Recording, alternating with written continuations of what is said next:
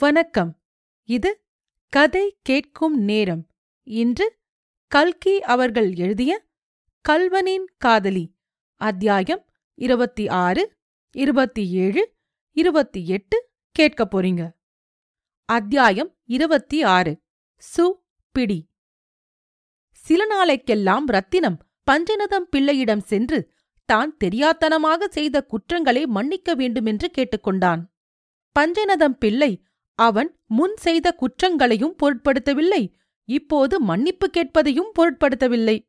அவன் அவ்வளவு பணிவு கொண்டு பேசியது அவருக்கு சிறிது வியப்பு அளித்ததாயினும் அதைப் பற்றி அதிகமாக சிந்தனை செய்யாமல் தம்பி நீ என்னை மன்னிப்பு கேட்கவாவது நான் உன்னை மன்னிக்கவாவது? இதெல்லாம் எதற்காக? உன்மேல் எனக்கு ஒரு கோபமும் இல்லை. போய் வா என்று சொல்லிவிட்டார்.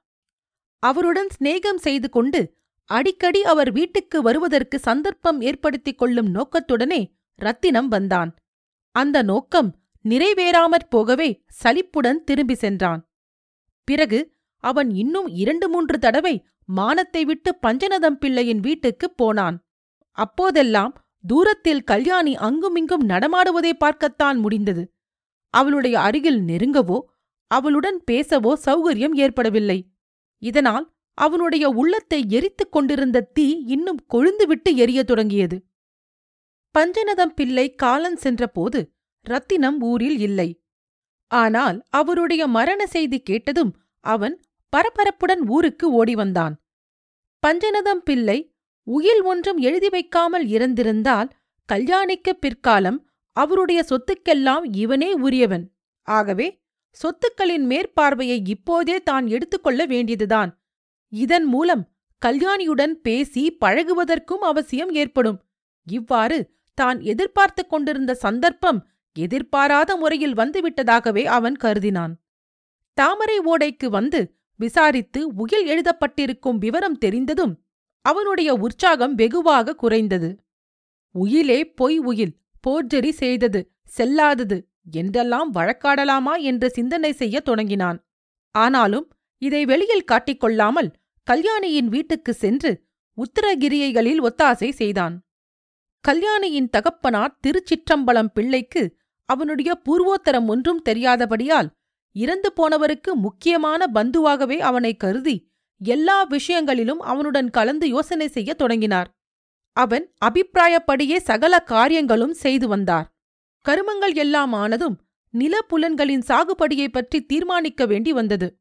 நிலங்களை பிரித்து பிரித்து குத்தகைக்கு விட்டுவிட வேண்டுமென்றும் அதற்கு ஏற்பாடுகள் தாம் செய்வதாகவும் ரத்தினம் பிள்ளை சொன்னார். திருச்சிற்றம்பலம் பிள்ளையும் இதற்கு சம்மதித்தார். அன்றிரவு சாப்பிடும்போது அவர் இவ்விஷயத்தைப் பற்றி பிரஸ்தாபித்தார். அது கல்யாணியின் காதில் விழுந்தது. அவள் உடனே அப்பா சாகுபடியெல்லாம் இத்தனை நாளாக நடந்து வந்தது போலவே இனிமேலும் நடக்க வேண்டும். மாறுதல் ஒன்றும் கூடாது என்றாள். அதிகார தோரணையுடன் அவள் இவ்வாறு பேசியது திருச்சிற்றம்பலம் பிள்ளைக்கு அதிசயமாயிருந்தது.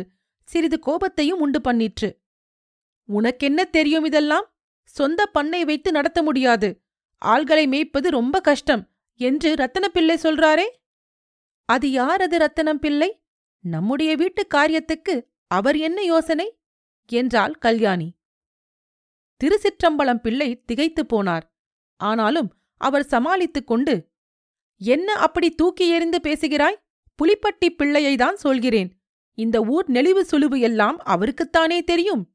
நான் ஊருக்கு புதிது. நீயோ சிறுப்பெண் உலகம் தெரியாதவள். உன்னால் என்ன முடியும்?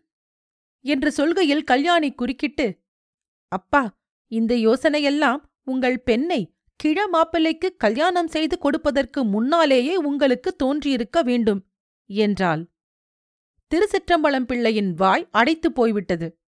கல்யாணியின் குணத்தில் ஏற்பட்டிருந்த மாறுதல் அவருக்கு அர்த்தமாகவே இல்லை. இந்த வீட்டில் கல்யாணிதான் சர்வ சுதந்திர எஜமானி தமக்கு ஒரு அதிகாரமும் இல்லையென்று அவருக்கு இரண்டொரு நாளில் ஸ்பஷ்டமாக தெரிந்து போகவே அவர் கோபித்துக் கொண்டு பூங்குளத்துக்கே போய்விட்டார். பிறகு கல்யாணியும் அவளுடைய வயதான அத்தை ஒருத்தியும் அந்த வீட்டில் வசித்து வந்தார்கள். காரியங்கள் எல்லாம் எப்போதும் போலவே நடந்து வந்தன. காரியஸ்தர்கள் குடிப்படைகள் எல்லாரையும் கல்யாணி அடிக்கடி வீட்டுக்கு தருவித்து நேரில் உத்தரவையிட்டு வந்தாள். அவர்கள் எல்லாரும் பண்ணையாரின் எதிர்பாராத மரணத்தினால் என்ன விபரீதமான மாறுதல் ஏற்படுமோ என்று திகிலடைந்தவர்கள். இப்போது மிகவும் குதூகலத்துடன் தங்கள் வேலைகளை செறிவர செய்து வந்தார்கள். ரத்தினம் பிள்ளைக்கு இதெல்லாம் ஒன்றும் பிடிக்கவே இல்லை. அவனுடைய உத்தேசங்கள் எல்லாம் தவறிப்போயே வந்தன. ஆனாலும் அவன் நிராசையடைந்து விடவில்லை. பல தடவை அவன் தாமரை ஓடை பண்ணையின் வீட்டுக்குப் போய் திண்ணையில் உட்கார்ந்து கொண்டு ஆட்சியுடன் சில முக்கியமான விஷயங்கள் பேச வேண்டியிருக்கிறதென்று வேலைக்காரியிடம் சொல்லி அனுப்புவான். ஆட்சிக்கு உடம்பு சரியில்லை என்றும் ஏதாவது முக்கியமான விஷயம் இருந்தால் காரியஸ்தரிடம் தெரிவிக்க சொன்னதாகவும் வேலைக்காரி வந்து கூறுவாள். கடைசி தடவை ரத்தினம் பிள்ளை அவ்வாறு வந்திருந்த போது ஒரு விசேஷ சம்பவம் நடந்தது. பண்ணையாரின் வீட்டு வாசலில் எப்போதும் ஒரு நாய் கட்டியிருக்கும். அது உயர்ந்த ஜாதி நாய். பார்த்தால் சாது மாதிரிதான் இருக்கும். குறைக்காது. யாரையும் அனாவசியமாக கடிக்காது. ஆனால் எஜமான் மட்டும் ஏவிவிட்டால் முழங்கால் சதையில் குறைந்தது ஒரு ராத்தல் சதை எடுத்து பட்சணம் செய்தால் ஒழிய அதற்கு சரி கட்டி வராது. அந்த நாய் வீட்டின் முன் ஹாலில் ஜன்னல் கம்பியில் அன்று சங்கிலியால் கட்டப்பட்டிருந்தது. ரத்தினம் பிள்ளை வாசல் அருகில் வந்ததும் அந்த ஜன்னலண்டை ஒரு பெண்ணின் கை தெரிந்தது. அது பொன் வளையல் அணிந்த அழகான கை. அந்த கை நாயை கட்டியிருந்த சங்கிலியை அவிழ்த்துவிட்டது. சு! என்ற மெல்லிய சத்தமும் கேட்டது. அவ்வளவுதான். நாய் ஒரே ஒரு தடவை லொல் என்று குறைத்துவிட்டு வாய்ப்பேச்சில் அதிக நம்பிக்கை இல்லாத வீரனைப் போல் புலிப்பட்டி பிள்ளைவாளின் மேல் பாய்ந்தது. பிள்ளைவால் ஓடினார். நாயும் பின்தொடர்ந்தது. சீக்கிரத்தில் அவருடைய கால் சட்டையை அது பற்றிற்று. ஒரே கடியில் சட்டையை கிழித்து சதையை கவ்விற்று. பிள்ளைவாள் மும்மடங்கு வேகமாய் ஓடினார். நாயும் அவருடைய முழங்கால் சதையை ருசி பார்த்து கொண்டே தொடர்ந்து ஓடிற்று. அவரை தெருமுனை வரையில் கொண்டு போய் வழி அனுப்பிய பிறகுதான் திரும்பி வந்தது. துரத்தப்பட்டு ஓடுகிறவனிடம் சாதாரணமாய் அனுதாபம் உண்டாவது கிடையாது. இது மனித சுபாவம். இந்த சுபாவத்தையொட்டி புலிப்பட்டி பிள்ளைவாள் நாயினால் துரத்தப்பட்டு ஓடியபோது வீதியில் நின்றவர்கள் பிள்ளைகள் பெரியவர்கள் கூட சிரித்தார்கள். சில துஷ்ட பிள்ளைகள் சு பிடி என்று நாயை உற்சாகப்படுத்தினார்கள். நாயின் பல்லினால் பிள்ளைவாளுக்கு காலிலே புண்ணும் ஊராருடைய சிரிப்பினால் அவருடைய உள்ளத்திலே புண்ணும் ஏற்பட்டன. கல்யாணியிடம் அவர் அளவில்லாத துவேஷம் கொண்டார். எப்படியும் அவளை பழி வாங்குவதென்று தீர்மானித்தார். அத்தியாயம் இருபத்தி ஏழு. பிள்ளைவாளின் பழி. கல்யாணியை பழி வாங்குவதற்கு புலிப்பட்டி ரத்தினம் அநேக குருட்டு யோசனைகளை செய்துவிட்டு கடைசியில் ஒரு முடிவுக்கு வந்தான். தாமரை ஓடை பண்ணையின் நிலங்களை பலாத்காரமாய் தன் வசப்படுத்திக் கொண்டு விடுவதென்றும் கல்யாணியை கோர்ட்டுக்குப் போகும்படியாகவோ தன்னுடன் ராஜி பேச வரும்படியாகவோ செய்து விடுவதென்றும் தீர்மானித்தான். பண்ணையின் நிலங்கள் எல்லாம் அந்த வருஷம் நன்றாய் விளைந்திருந்தன.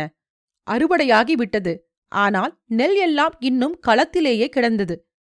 களத்திலிருந்தபடியே நெல்லை விற்று விடுவதா அல்லது எடுத்துக்கொண்டு போய் சேர்க்கட்டி வைத்திருப்பதா என்பதை பற்றி கல்யாணி யோசனை செய்து கொண்டிருந்தாள். நெல்லை போட்டுவிடும்படியாக நெல் வியாபாரி ஒருவன் வந்து அடிக்கடி கேட்டுக்கொண்டிருந்தான் பண்ணையின் காரியஸ்தருக்கு இது பிடிக்கவில்லை.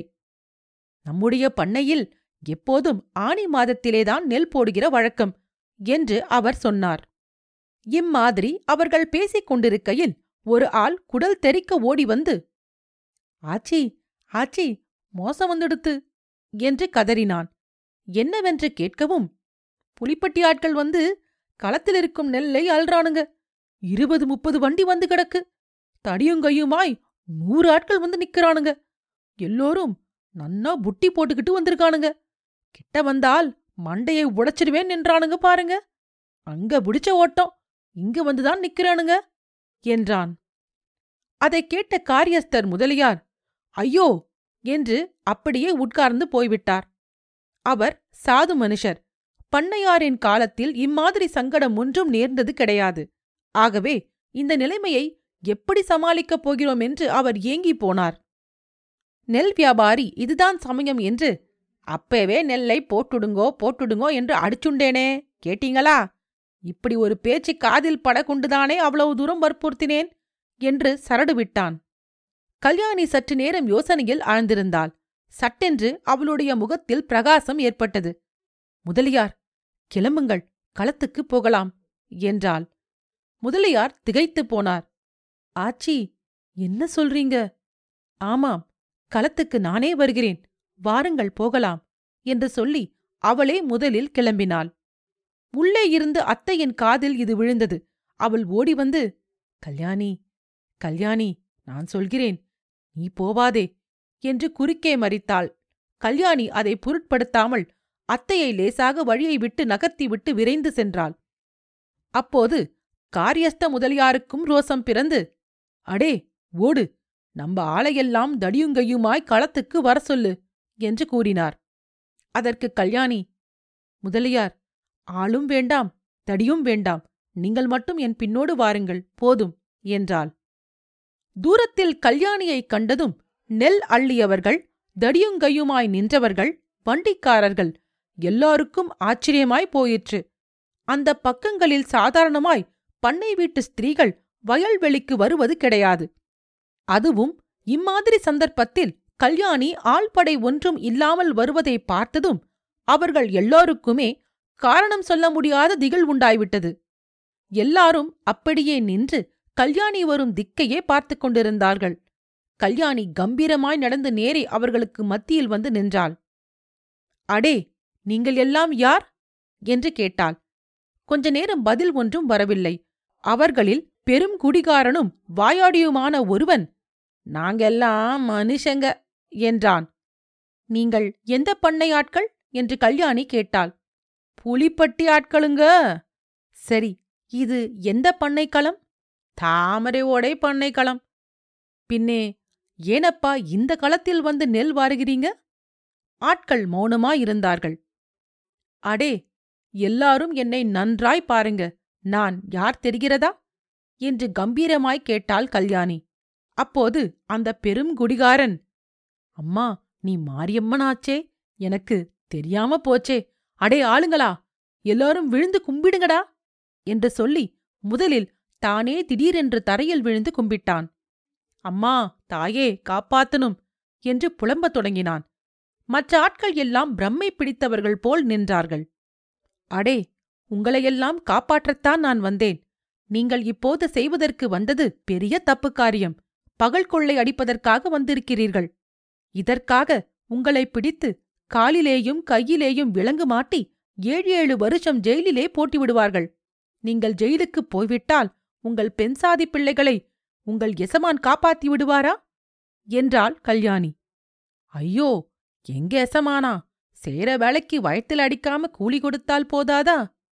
பின்னே அவர் சொல்றதை கேட்டுக்கொண்டு இந்த திருட்டு வேலைக்கு வந்தீர்களே. எல்லோரும் திரும்பி போய் சேருங்கள். சாயங்காலம் உங்கள் வீட்டு பெண் பிள்ளைகளை வர சொல்லுங்கள். தலைக்கு பதுக்கு நெல் கொடுத்தனுப்ப சொல்கிறேன். ஏன் நிற்கிறீர்கள்? போங்கள் என்றாள். ஆமாண்டா போகலாம் வாங்கடா. நமக்கென்னத்துக்குடா தண்டா? என்றான் ஒருவன். முதலில் பத்து பேர் கிளம்பினார்கள். அவர்கள் பின்னால் இன்னும் சிலர் போனார்கள். பிறகு பாக்கியுள்ளவர்களும் நமக்கு மாத்திரம் என்னடா? என்று சொல்லிக் கொண்டு கிளம்பி சென்றார்கள். பிறகு கல்யாணி வண்டிக்காரர்களை அழைத்து பேசினாள் அதன் பயனாக எல்லா வண்டிக்காரர்களும் நெல் மூட்டைகளுடன் தாமரை ஓடை வீதிக்கு சென்று அங்கே பண்ணையில் சேர்க்கட்டும் முற்றத்தில் நெல்லை போட்டுவிட்டு வண்டி சத்தத்தை வாங்கிக் கொண்டு போய் சேர்ந்தார்கள். இந்த விவரமெல்லாம் புலிப்பட்டி ரத்தினத்தின் காதுக்கு எட்டிய போது அவன் அவமானத்தினால் குன்றிப் போனான். அவ்வளவுக்கு அவனுடைய குரோதமும் அதிகமாயிற்று. அப்போதுதான் கொள்ளிடக்கரை திருடனுக்கு பணம் கொடுத்து கல்யாணி வீட்டில் கொள்ளையடிக்க செய்ய வேண்டுமென்று அபூர்வ யோசனை அவனுடைய மூளையில் உதயமாயிற்று. அத்தியாயம் இருபத்தி எட்டு. சந்திப்பு. பஞ்சநதம் பிள்ளை ஜீவிய வந்தவராயிருந்த காலத்தில் கல்யாணி தன்னுடைய இருதயமாகிய கோட்டையை கண்ணுங்கருத்துமாய் பாதுகாத்து வந்தாள். அதில் முத்தையன் பிரவேசிப்பதற்கு அவள் இடங்கொடுக்கவில்லை அவ்வாறு இடங்கொடுப்பது பாவம் என்று அவள் கருதினாள். ஆகவே முத்தையனுடைய நினைவு வரும்போதெல்லாம் சட்டென்று வேறு குடும்ப காரியங்களில் மனதை செலுத்தி அந்த நினைவை போக்கடித்துக் கொள்வாள். சுவாமி பாவ எண்ணம் என் மனதில் தோன்றாமல் காப்பாற்று என்று கடவுளை வேண்டுவாள். சீதை தமயந்தி நலாயினி முதலிய கற்பரசிகளை நினைத்து மனதை உறுதிப்படுத்திக் கொள்வாள். இப்படி சதா விழிப்புடனிருந்து மனதை கட்டுப்படுத்தி வைப்பதிலேயே கவனமாயிருந்தவளுடைய முகத்தில் பஞ்சநதம் பிள்ளை சிரிப்பையும் குதூகலத்தையும் காணாமற் போனது வியப்பில்லையல்லவா புருஷன் உயிர் வாழ்ந்த காலத்தில் கல்யாணி தன்னுடைய உள்ளத்தை எவ்வளவு தூரம் கட்டுப்படுத்தி வைத்திருந்தாலோ அவ்வளவுக்கு அவருடைய மரணத்திற்குப் பிறகு அதை கட்டில்லாமல் சுயேட்சையாக விட்டுவிட்டாள். அதிலும் அவர் தன்னை விவாக பந்தத்தில் இருந்து விடுதலை செய்வதாக சொல்லிவிட்டபடியால் இனி முத்தையனை பற்றி நினைப்பதில் யாதொரு தவறுமில்லை என்று அவள் கருதினாள். அப்படி கட்டவிழ்த்து விடப்பட்ட அவளுடைய உள்ளம் தட்சணமே முத்தையனை சென்று அடைந்து பிறகு அவனை விட்டு அசையவே மாட்டேன் என்று பிடிவாதம் பிடித்தது. கனவிலும் முத்தையனுடைய நினைவைத் தவிர வேறு நினைவே அவளுக்கு இல்லாமல் போயிற்று. முத்தையன் இப்போது எங்கே இருக்கிறான்? என்ன செய்கிறான் என்று அறிய அவள் அளவில்லாத ஆவல் கொண்டாள். ஒருவேளை அவன் கல்யாணம் செய்து கொண்டிருப்பானோ? என்ற நினைவு தோன்றும்போது அவளுடைய நெஞ்சில் யாரோ ஈட்டியினால் குத்துவது போன்றிருக்கும். இருக்காது. ஒரு நாளும் இருக்காது. என்று எண்ணி மனதை திடப்படுத்திக் கொள்வாள். அவன் எங்கேயோ நாம் எங்கேயோ இனிமேல் எங்கே அவனை காணப்போகிறோம்? என்று எண்ணி ஒரு சமயம் ஏக்கமுறுவாள். இல்லை இல்லை கட்டாயம் இந்த ஜென்மத்தில் அவனை மறுபடியும் பார்க்கத்தான் போகிறேன். அவனிடம் நான் கொண்ட அன்பு உண்மையானதனால் அவனை எப்படி பார்க்காமல் இருக்க முடியும்? என்று தேற்றிக் கொள்வாள். அந்த காலத்திலேயே நீ பணக்காரி நான் ஏழை என்று சொல்லிக் காட்டினானே. இப்போது பெரிய பணக்காரியாகி விட்டேனே. அதனால் அவனுடைய வெறுப்பு அதிகமாகுமோ என்னமோ? என்று ஒரு சமயம் பீதியடைவாள் அதெல்லாம் இல்லை. இதற்குள் முத்தையன் தன்மேல் தவறு என்று உணர்ந்திருப்பான். இவ்வளவு செல்வமும் உன்னுடையது. உன் இஷ்டம் போல் செய்யலாம் என்று நான் சொல்வேன். உடனே அவனுடைய மனது இலகிவிடும் என்று இன்னொரு சமயம் உற்சாகப்படுவாள். முத்தையன் பூங்குளத்தில் இல்லை. எங்கேயோ மடத்தில் கணக்கு பிள்ளையாய் போய்விட்டான் என்ற சமாசாரம் மட்டும் அவளுக்கு அவள் தகப்பனார் மூலமாய் தெரிந்திருந்தது. அவன் இருக்குமிடம் எப்படி கண்டுபிடிப்பது? அவனை எப்படி சந்திப்பது என்பது பற்றி அவள் ஆயிரம் யோசனை செய்தாள். ஆனால் ஒவ்வொன்றிலும் ஏதாவது ஒரு குறை தோன்றிற்று. இப்படிப்பட்ட நிலைமையில்தான் கொள்ளிடக்கரை திருடனைப் பற்றி வதந்தி அவள் காதில் விழுந்தது. அவனுடைய பெயர் முத்தையன் என்று கேட்டதும் அவள் உடம்பு சிலிர்த்தது. அவனுடைய பூர்வோத்திரத்தை பற்றி கொஞ்சம் விசாரித்து மனத்தில் கணக்குப் பிள்ளையாயிருந்தவன் என்று தெரிந்ததும் அவளுடைய சந்தேகங்கள் நிவர்த்தியாயின. அப்போதே முத்தையனை சந்திப்போமா? என்ற கவலையும் அவளுக்கு தீர்ந்து போயிற்று.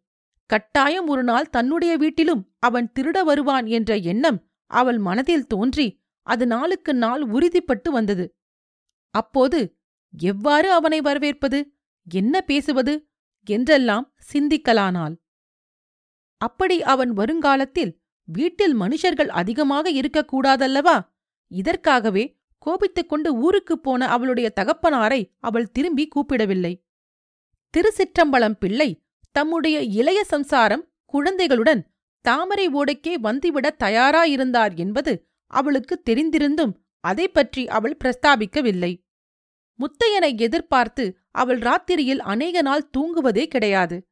அப்படி தூங்கினாலும் ஏதாவது கொஞ்சம் சத்தம் கேட்டால் திடுக்கென்று எழுந்து விடுவாள். அவன் எப்படி வருவான்? ஓட்டு மேலால் ஏறி குதித்து வருவானா? கன்னம் வைத்து வருவானா? அல்லது தீவட்டி கொள்ளைக்காரர்களைப் போல் பகிரங்கமாய் வந்து வாசல் கதவை இடித்து கதவை திற என்று அதட்டுவானா? இப்படியெல்லாம் எண்ணமிடுவாள். அப்படி வாசல் கதவை அவன் இடித்து தான் கையில் விளக்குடன் போய் கதவை திறந்தால் அவன் எப்படி திகைத்து நிற்பான் என்பதை நினைத்து நினைத்து தானே சிரித்துக் கொள்வாள். நிலவு எரிக்கும் இரவு நேரங்களில் அவள் வீட்டு முற்றத்தில் உட்கார்ந்து வானத்தையே பார்த்து கொண்டிருப்பாள். இந்த நிலவு முத்தையன் இருக்கும் இடத்திலும் இருக்குமல்லவா? இந்த சந்திரனை அவனும் பார்த்து சந்தோஷப்பட்டுக் கொண்டிருப்பானல்லவா? என்று எண்ணமிடுவாள். ஒருவேளை இந்த நேரத்தில் அவனும் என்னை பற்றி நினைக்கக்கூடுமல்லவா என்று எண்ணும்போது அவளுக்கு உடல் சிலிர்க்கும். இருட்டு காலத்தில் அவள் முற்றத்தில் உட்கார்ந்து வானத்தில் மினுக்கிக் கொண்டிருக்கும் நட்சத்திரங்களையெல்லாம் பார்த்து கொண்டிருப்பாள். இந்த நேரத்தில் முத்தையன் கொள்ளிடக்கரையில் எங்கேயோ தன்னந்தனியாய் படுத்திருப்பான். இந்த நட்சத்திரங்களுடனே அவன் பேசிக் கொண்டிருப்பான் என்று எண்ணுவாள். அச்சமயம் இரவு நேரங்களில் கொள்ளிடக்கரையில் நரிகள் ஊளையிடும் என்பது அவள் நினைவுக்கு வரும். ஒருவேளை இருபது முப்பது நரிகள் சேர்ந்து முத்தையனை வளைத்துக் கொண்டால் என்று நினைக்கும்போது அவளுடைய உடம்பெல்லாம் பதறும். சில சமயம் அவளுடைய மனோபாவத்தில் நரிகள் போலீஸ்காரர்களாக மாறிவிடும். ஐயோ அப்படி ஒன்றும் நேராமல் இருக்க வேண்டுமே? என்று அவள் பதைபதைப்பாள். முத்தையன் திருடனாய் போனது பற்றி அவளுக்கு அவனிடம் எவ்விதத்திலும் அவமதிப்பு ஏற்படவில்லை. முத்தையன் தப்புக் காரியம் எதுவும் செய்வானென்று அவளால் எண்ண முடியவில்லை. இந்த புலிப்பட்டி ரத்தினத்தைப் போன்ற பாதகர்களை கொள்ளையடித்தால் என்ன பிசகு? என்ற நினைவே மேலிட்டிருந்தது. முத்தையனை பற்றி மற்றவர்களிடம் பேசுவதில் அவள் இப்போது ரொம்பவும் விருப்பம் கொண்டிருந்தாள். காரியஸ்த முதலியாரிடமும் அக்கம் பக்கத்தாரிடமும் அடிக்கடி அவனை குறித்து பேசுவாள். பிரசித்தமான அத்திருடனைப் பற்றி அச்சமயம் எல்லோரும் பேசிக் கொண்டிருந்தார்களாதலால் இவளும் எவ்வித சந்தேகத்துக்கும் இடமின்றி அவனைப் பற்றி பேசுவது சாத்தியமாயிருந்தது. அவனுடைய பிரதாபங்களை யாராவது வியந்து பேசினால் இவள் அவனை இகழ்ந்து பேசுவாள். யாராவது அவனை தூற்றினாலோ இவள் அவனுக்காக பரிந்து பேசுவாள். ஆமாம் உங்கள் வீட்டுக்கு வந்து கொள்ளையடித்தால் தெரியுமே என்று அவர்கள் சொன்னால் என் வீட்டுக்கு அவன் வரமாட்டானே? ஓடுகிற ஆண் பிள்ளைகளைக் கண்டால்தான் திருடர்கள் விரட்டுவார்கள். பெண் பிள்ளைகளைக் கண்டாலே பயந்து ஓடிப்போவார்கள் என்பாள். முத்தையன் திருடனாகப் போனதன் காரணம் பெரிதும் மிகைப்படுத்தப்பட்டு வதந்தியாக பரவியிருந்தது. அவனுடைய தங்கையை பண்டார சந்நிதியே கெடுக்கப் பார்த்தார் என்றும் முத்தையன் அவரை குற்றுயிராய் பண்ணிவிட்டான் என்றும் இப்படியெல்லாம் சொல்லிக் கொண்டார்கள். அபிராமி கஷ்டம் நேர்ந்த விஷயம் கல்யாணியின் உள்ளத்தில் சிறிது மகிழ்ச்சியை ஊட்டிற்று. அந்த அபிராமிக்காகத்தானே என்னை முத்தையன் புறக்கணித்தான்? இப்போது என்ன ஆயிற்று? என்று ஒரு கணம் உவகையோடு எண்ணினாள். அப்புறம் அந்த புத்தி மாறிற்று. ஐயோ அந்த பெண் இப்போது எங்கே அனாதையாய் தவிக்கிறாளோ? என்று உருகினாள். அவளை அழைத்துக் கொண்டு வந்து தன்னோடு வைத்துக் கொள்ள வேண்டுமென்று ஆசைப்பட்டாள். ஆனால் அதனால் என்ன சந்தேகம் உண்டாகுமோ என்னமோ? முதலில் முத்தையனை பார்த்து அவனை திருட்டுத் தொழிலை விட சொன்ன பிறகுதான் அபிராமியை தேட வேண்டுமென்று தீர்மானித்தாள். நாளாக ஆக முத்தையனை பார்க்க வேண்டுமென்ற அவளுடைய ஆவல் அளவிலடங்காமல் பெருகிற்று. முத்தையா முத்தையா நீ எங்கெங்கேயோ யார் யார் வீட்டுக்கெல்லாம் திருடப் போகிறாயே? இந்த பாவியின் வீட்டுக்கு வரக்கூடாதா? என்று அவளுடைய இருதயம் கதறியது. இப்படிப்பட்ட நிலையில்தான் ஒருநாள் ராத்திரி முத்தையன் உண்மையாகவே அவளுடைய வீடு ஏறி குதித்து வந்தான். அவளை பார்த்து அவன் பிரமித்து நின்றான். அந்த சந்தர்ப்பத்தில் அவனுடன் என்ன பேச வேண்டும் எப்படி நடந்து கொள்ள வேண்டும் என்றெல்லாம் கல்யாணி எத்தனையோ நாளாக யோசித்து வைத்திருந்ததனால் பளிச்சென்று முத்தையா உனக்கு என் நகைகள்தானா வேண்டும்? என்று கேட்டாள். அதன் பிறகு அவள் தொடர்ந்து சொல்ல எண்ணியிருந்த வார்த்தைகள் எல்லாம் அவளுடைய நெஞ்சிலேயே அமுங்கிப் போயின. அவற்றை சொல்ல அவளுக்கு சந்தர்ப்பமே கிடைக்கவில்லை. கல்யாணியை பார்த்ததும் ஒரு கணம் திகைத்துப் போன முத்தையன் அடுத்த கணத்தில் சொல்ல முடியாத அவமானம் அடைந்தான். ஆஹா இவள் வீட்டிலா திருட வந்தோம்? என்று நினைத்தபோது அவன் உடம்பும் உள்ளமும் குன்றிப் போயின. தட்சணமே அவன் வந்த வேகத்துடனே திரும்பினான். ஒரு தாவு தாவி கூரை மீதேறி அடுத்த கணம் மாயமாய் மறைந்து போனான். ஓடு நொறுங்கிய சத்தமும் கொல்லையில் இரண்டு தடவை விசில் அடித்த சத்தமும் மட்டும் கேட்காமல் இருந்திருந்தால் கல்யாணி இது அவ்வளவும் தன்னுடைய மனப்பிராந்தியில் ஏற்பட்ட சம்பவங்களே என்று எண்ணியிருப்பாள். கல்கியின் கல்வனின் காதலி அத்தியாயம் இருபத்தி ஆறு இருபத்தி ஏழு இருபத்தி எட்டு கேட்டதற்கு நன்றி. இன்னொரு பகுதியில் உங்களை மீண்டும் சந்திக்கிறேன். நன்றி ராரா.